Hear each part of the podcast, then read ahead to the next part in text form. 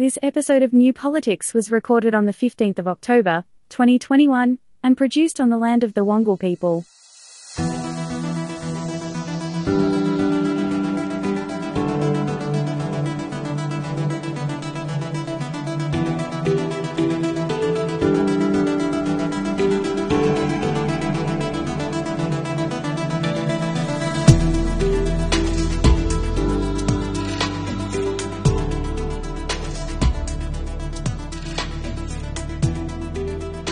Welcome to the New Politics Podcast. In this episode, the new economic research that will change the way that we think about the minimum wage, and climate change continues to cause problems for the coalition, problems that they need to sort out very, very quickly. I'm Eddie Djokovic, editor of New Politics. I'm David Lewis, Manhattan based consulting detective. And thank you to all those new Patreon subscribers. You're part of the push to promote independent journalism, so thank you very much. And if you want more details about our Patreon account, you can find the details at newpolitics.com.au. We've also got a few new book projects coming up as well. We don't know exactly what they are yet, but just letting you know that there's a few things happening in the background and we'll keep you posted about these as soon as possible. David, it's always good to read a good book about politics, don't you think? I have many of them and could always use a few more, even if I have to co write them myself.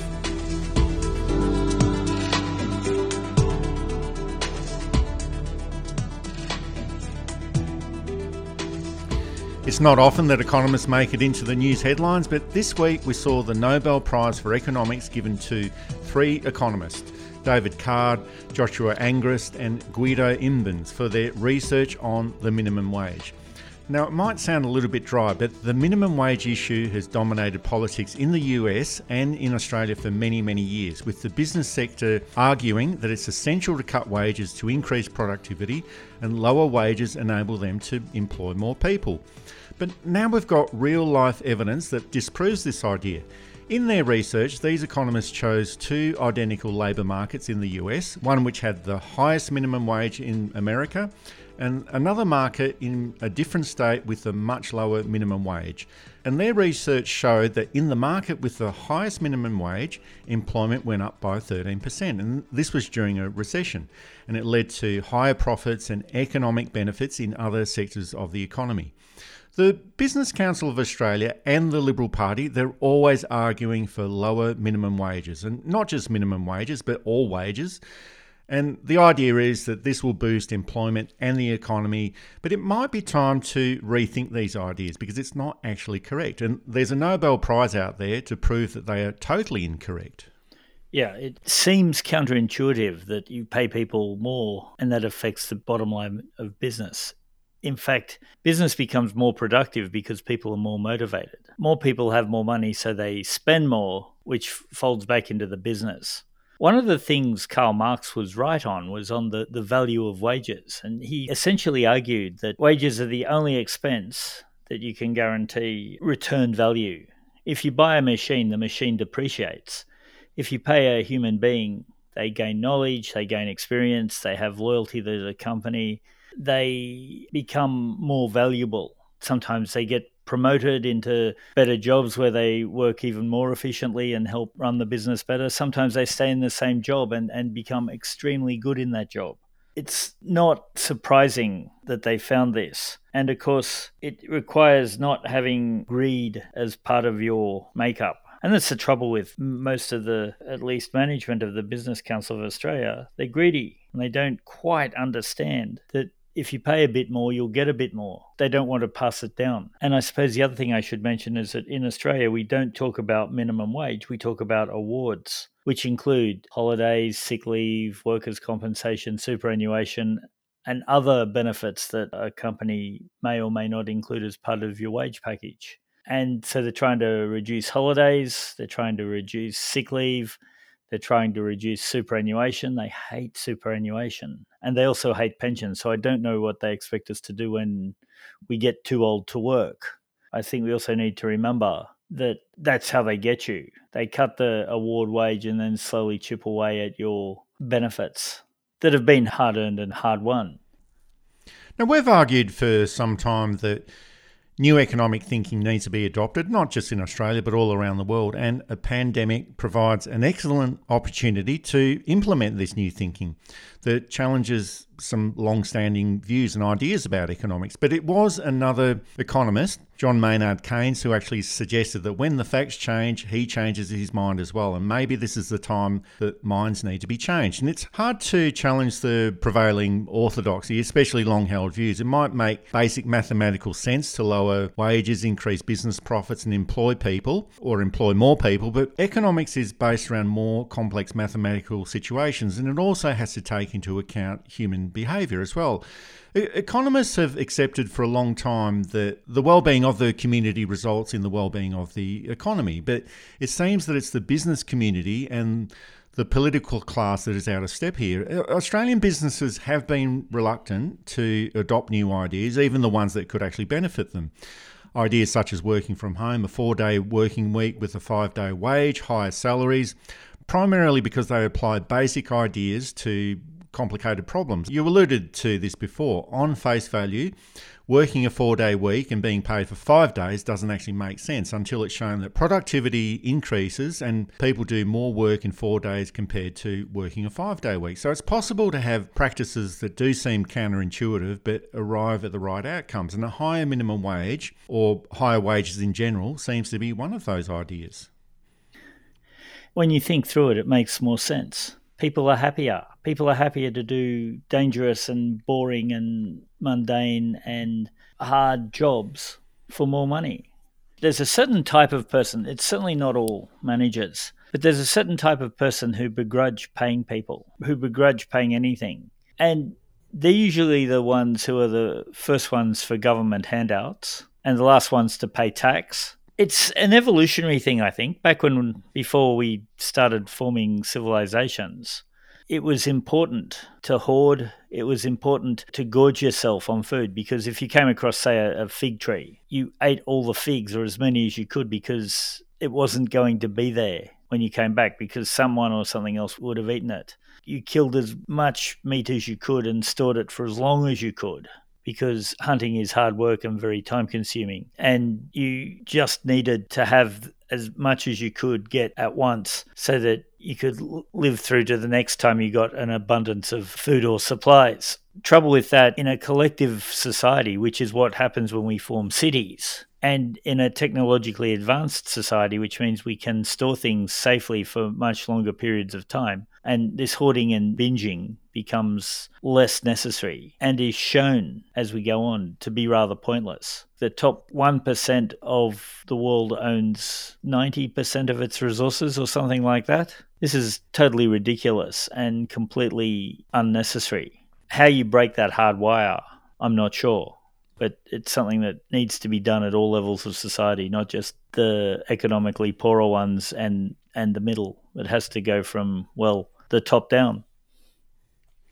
So economic theories do need to be tested out into real world scenarios and real world situations and that's what's happened in the US with that recent research and testing on minimum wages. But there are some other real life economic examples in Australia as well. The Turnbull government, they reduced penalty rates back in 2018 under the promise of boosting employment. And just to point out at the same time, while penalty rates went down, federal MPs were awarded a 2% pay increase. That promise of an in- increase in employment just never occurred. The changes to penalty rates, that actually contributed to the recession that Australia was predicted to have in early 2020 before the pandemic arrived as an excellent distraction to the federal government's poor economic management. And during the pandemic, Australia has also had other real life examples of related economic experiments. Within economic circles, there has been some debate about the merits of a universal basic income. That doesn't seem to have reached the level of political debate yet, but there's been a form of universal basic income during the time of the pandemic. The JobKeeper support was the equivalent of roughly around $31,000 per year. It didn't actually apply to everyone, but it helped sustain the economy during a pandemic. And there's also been an equivalent support offered to New South Wales and Victoria during their respective lockdowns. But these payments, they supported the economy during a very, very difficult time and it stopped it from crashing. We can compare it to the Rudd Swan payouts of the GFC. Rudd and Swan just gave uh, a couple of lots of $2,000 to nearly everybody, anyone earning under $120,000 a year or some such.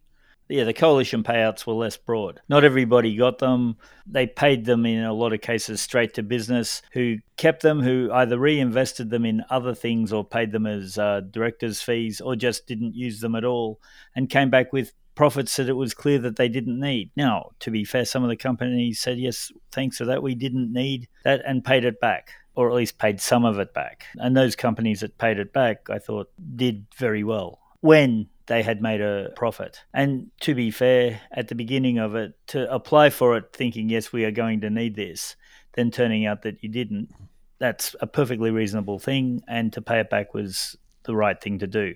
Not all companies did this, of course, and just kept the money, which has hurt them. I don't think they'll make the same type of profit next year as that, that realization goes through. Under Rudd, we became one of the top economies in the world. Under Morrison, we've slipped, slipped out of the G20. And there's a difference. The Liberal Party since 2013 aren't good economic managers and basically sent the money to themselves and their donors rather than help the whole of society. And that's the mark of a good government. And it's not a left right thing in these things. There's different ways of being able to help everybody, or at least attempting to help everybody. And as much as he argues that he has, the basic facts suggest that he hasn't. Well, I think the job overall, the JobKeeper program did show that all of these ideas that seemingly counterproductive it's not so much that it was coming from the field of economics, but many people were saying, well, how can we afford to pay all these people all this money that's going out? $31,000 for the year, that's going to break the economy. But it didn't actually break the economy, it supported the economy. So we do have these ideas that seem counterintuitive, but they actually work. And, I guess it gets back to economic leadership as well. Generally, economic leadership requires strong political leadership as well. And instead of caving into the demands of business and vested interests that ended up being being self defeating. In that example of the reduction of penalty rates, Malcolm Turnbull should have ignored those calls from the business community and the Business Council of Australia in 2017 and 18 to reduce penalty rates. And just because a vested interest wants you to do something in politics, it doesn't mean that you have to do it. And this is difficult for political leaders to resist. But on these matters, you've got to listen to what the economists have to say about these kinds of issues. And I do know that if you get 10 economists in a room, you'll probably end up getting 11 different opinions, probably even more.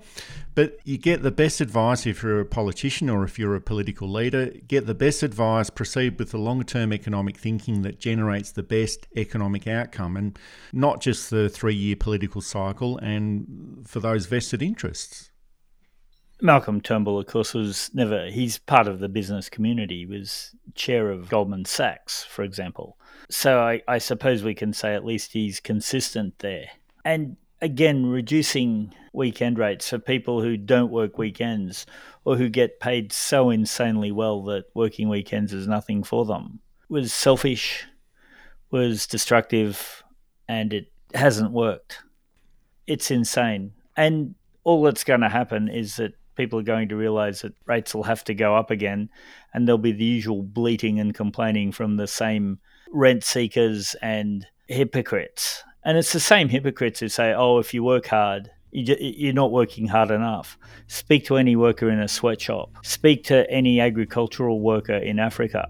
See how far hard work gets you there.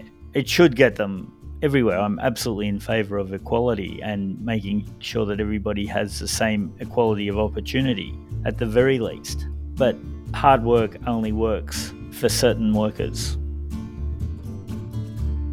You're listening to New Politics. You can subscribe to us on Apple or Google Podcasts, listen through SoundCloud, Spotify, and Amazon Audible, or find us at newpolitics.com.au, and you can now follow us at Patreon. Up next, the National Party continues to resist action on climate change, and it's a problem Scott Morrison needs to sort out very quickly. We set in sail to the place on the map from which no one has ever returned Drawn by the promise of the joker and the fool.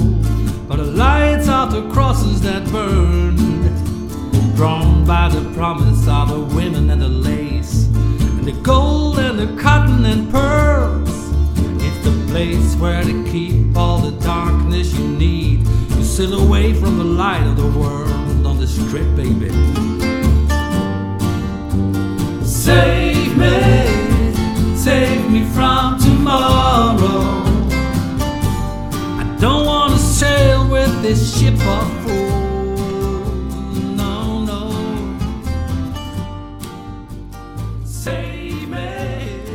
Climate change policy and energy continues to cause problems for the coalition, with the National Party refusing to agree to a net zero emissions target by 2050 and doing their absolute best to resist any sensible policy that could both benefit farmers and industries and protect the environment at the same time. This resistance doesn't make any political sense at all. Almost 80% of people in Australia support a target of net zero emissions by 2050. 91% support subsidies for renewable energy.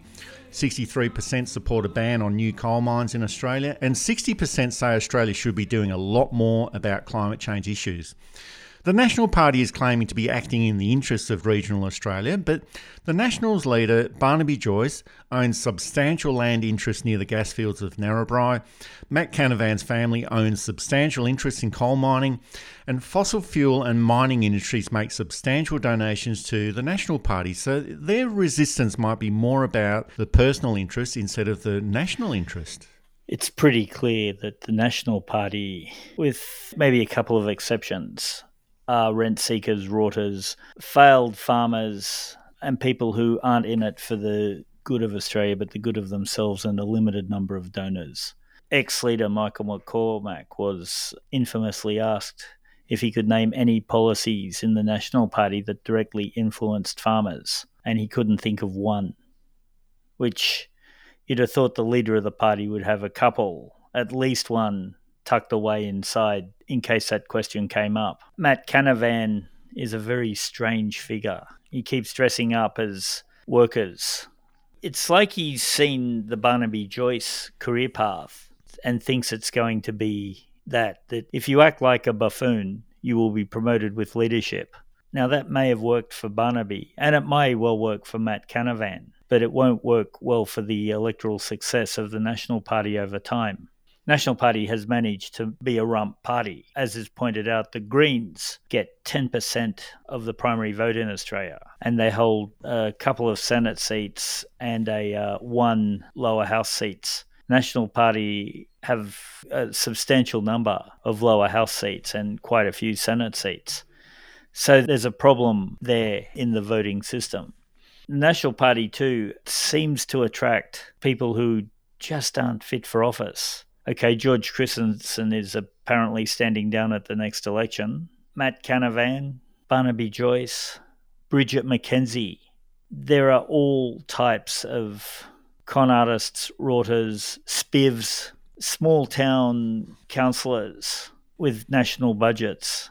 And if you look at the history of all of those three, it's not a happy or a pleasant when they go, I don't know what they expect their legacy is going to be, but it won't be a positive, and it won't even be at least they tried to build Australia and it was a noble failure. I guess money talks and ambition talks and power talks. And when Canavan speaks of this type of stuff, it is because he's not worried about the future of Australia. It's because he's worried about the future of his career post politics, which may be coming sooner than he thinks.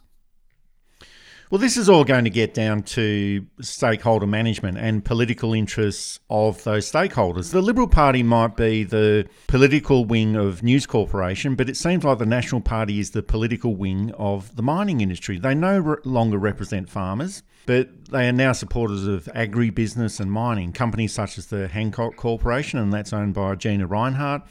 And as far as climate change policy is concerned, you can see where this is all going to end up. As part of this stakeholder management and the management of political interests and trying to pay off and appease these different sectors, if it does continue in the way that it's currently going and the way that we predict that it's going to turn out, it's likely that Australia will end up with a hybrid system of all these different climate change plans, subsidies, taxes, schemes, and ideas that will end up being very inefficient and difficult to manage. Probably similar to the NBN, where that's a mishmash of different technologies that all contribute to a poor broadband system across Australia. And this seems to be a process which is very symptomatic of this particular government. Instead of doing the right thing, the first time, which is what they should have done with the NBN or the vaccinations rollout. They seek political benefit at every opportunity, personal interests, and trade offs for political favours that need to be repaid in the future. And everyone loses out. And that's how we end up with plans that end up being ineffective.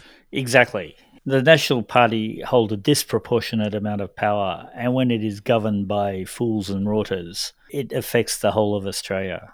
It's interesting that the Northern Territory doesn't have a lot of National Party representation, and neither does Western Australia. Areas that you'd think would be the National Party home. Not that they're agricultural parties are uh, much better, but the National Party struggles to get out of the East Coast. And when you consider that, that the mining firms that are in the pocket of the National Party are basically based in Western Australia and the Northern Territory, it says a lot about the nature of these lines of influence. Well, the Nationals leader in the Senate, Bridget McKenzie, you referred to her before. I thought that she was caught up in a corruption scandal a few years ago, but that seems to have all been forgotten now. But at the moment, she's having a go at inner city seats. And whenever the National Party has problems, they seem to attack the cities and the latte set and the red wine socialists for wanting too much action on climate change. But the people that the National Party represents, or the people that they keep saying that they represent, regional Australia, these are the people that are going to be the worst affected by climate change. There's water supply issues, rising temperatures, droughts. The National Party should actually be at the forefront of climate change and leading the way for the environment. And we talked about this before the, the idea of new and innovative ways of thinking about economic change. But the same approach has to be taken to the environment and climate change, not just the National Party, but the Liberal Party as well. But with representatives such as, well, you mentioned some of these before Barnaby Joyce, Matt Canavan, Bridget McKenzie, Kevin Pitt, David Littleproud, there's absolutely no hope of the National Party leading or being at the forefront of climate change. And the more that you look at the actions of the National Party and the MPs that represent the party, it's not the political party representing regional Australia, it's a party that represents corruption and the vested interests that are working against the interests of regional Australia. I'd forgotten Keith Pitt, such a mediocre performer. David Littleproud, once touted as a leader. Now, maybe he'd be better as Barnaby, but then I've got a couple of blocks of wood out the back that would be better than Barnaby. It's a shame that the party of McEwen, the party of Fischer, the party of Page has devolved to this. Whether it will manage to hang around because of its loyalty or it's because of its loyal base, or whether it will slowly die and and be replaced by a socially conservative Green Party. Or there are very strong Green councils in rural Victoria and rural New South Wales, voted in by farmers who have watched the climate change and who are very worried about it and who are seeing the National Party doing nothing. The shooters, farmers, and fishers party seems to have dropped off the radar a bit. It totally hammered out the National Party candidate in Orange a couple of elections back, although it hasn't seemed to be able to capitalise on this. Although the, the member there is still very well entrenched and still very popular and a good local member. And regular listeners of the podcast know that I will always support good local members. And good local members don't rot, and good local members don't rip off their communities, and there's all that. But they also represent them very well. And even if I don't agree with how they do with what they're doing, I will support that always. We could be seeing the, the dying of a the second longest political party in Australia, one of the longest in the world. The Country Party was formed in 1920 because they figured that Billy Hughes wasn't interested enough and the Nationalist Party wasn't interested enough in rural concerns, so it was formed to make sure that rural people were represented in Canberra and has unlike its other two parties, Labor and Liberal, has never split it's had remarkably stable leadership till recently, which may be a sign of its dying. It has had remarkably stable members and remarkably stable success. The National Party always win 12 or 13 seats. In a bad election, they might win eight. In a good one, they might win 15. But there's that guaranteed 10 to 13 seats that they know that they're going to get, which the Liberal Party know they need usually to make coalition with. So they've put themselves into a very good position. Whether they'll be able to sustain that, I don't know. It's going to require generational change, and that's for sure. Now, David, you and I both believe that strong action needs to be taken on climate change, and that's just not an opinion that we hold amongst ourselves. It's an opinion that's strongly shared by almost 80% of the electorate that action should be taken on climate change and more should be done by the federal government. So you're thinking, well, what will satisfy the National Party? They're only a small rump of the coalition. They only receive around 4% of the national vote yet they're holding all of Australia to ransom. So there just seems to be this disparity between national opinion within the electorate about action needing to be taken on climate change, yet we've got a national party that is selected by just 4% of the national electorate holding Australia to ransom, and that's an unsustainable process. Scott Morrison does need to take some believable form of climate change policy to the electorate in the lead up to the next election. And even though we know that he's not going to commit to it, and it will probably only be a policy to announce for the election, and then it will be something that never happens, it gets forgotten about, just something that's completely ignored after the election. But he does have to make some kind of an announcement in the lead up to the next uh, federal federal election, it seems like the National Party aren't there to help him out. You can't do very much when you're becoming electorally irrelevant. And as the scandals build, too, Bridget McKenzie seems to be rorting again. Barnaby is Barnaby. Keith Pitt doesn't seem to be across his portfolios and is probably not one of the stellar performers of the government. Christensen keeps threatening to do damage but never does. But actually does, but in ways he doesn't intend. On it goes.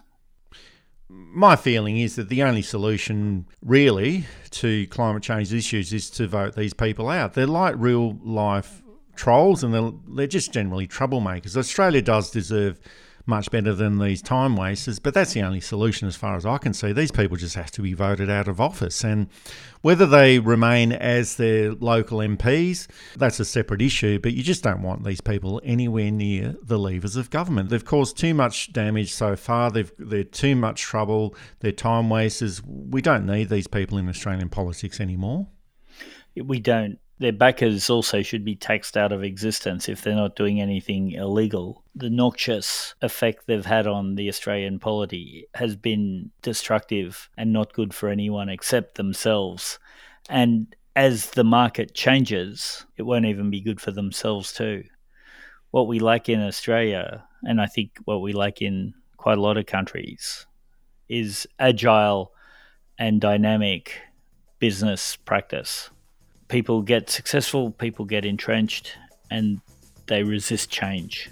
Of course, the best innovations are based on risk and change management, and we just don't have that in the country at the moment.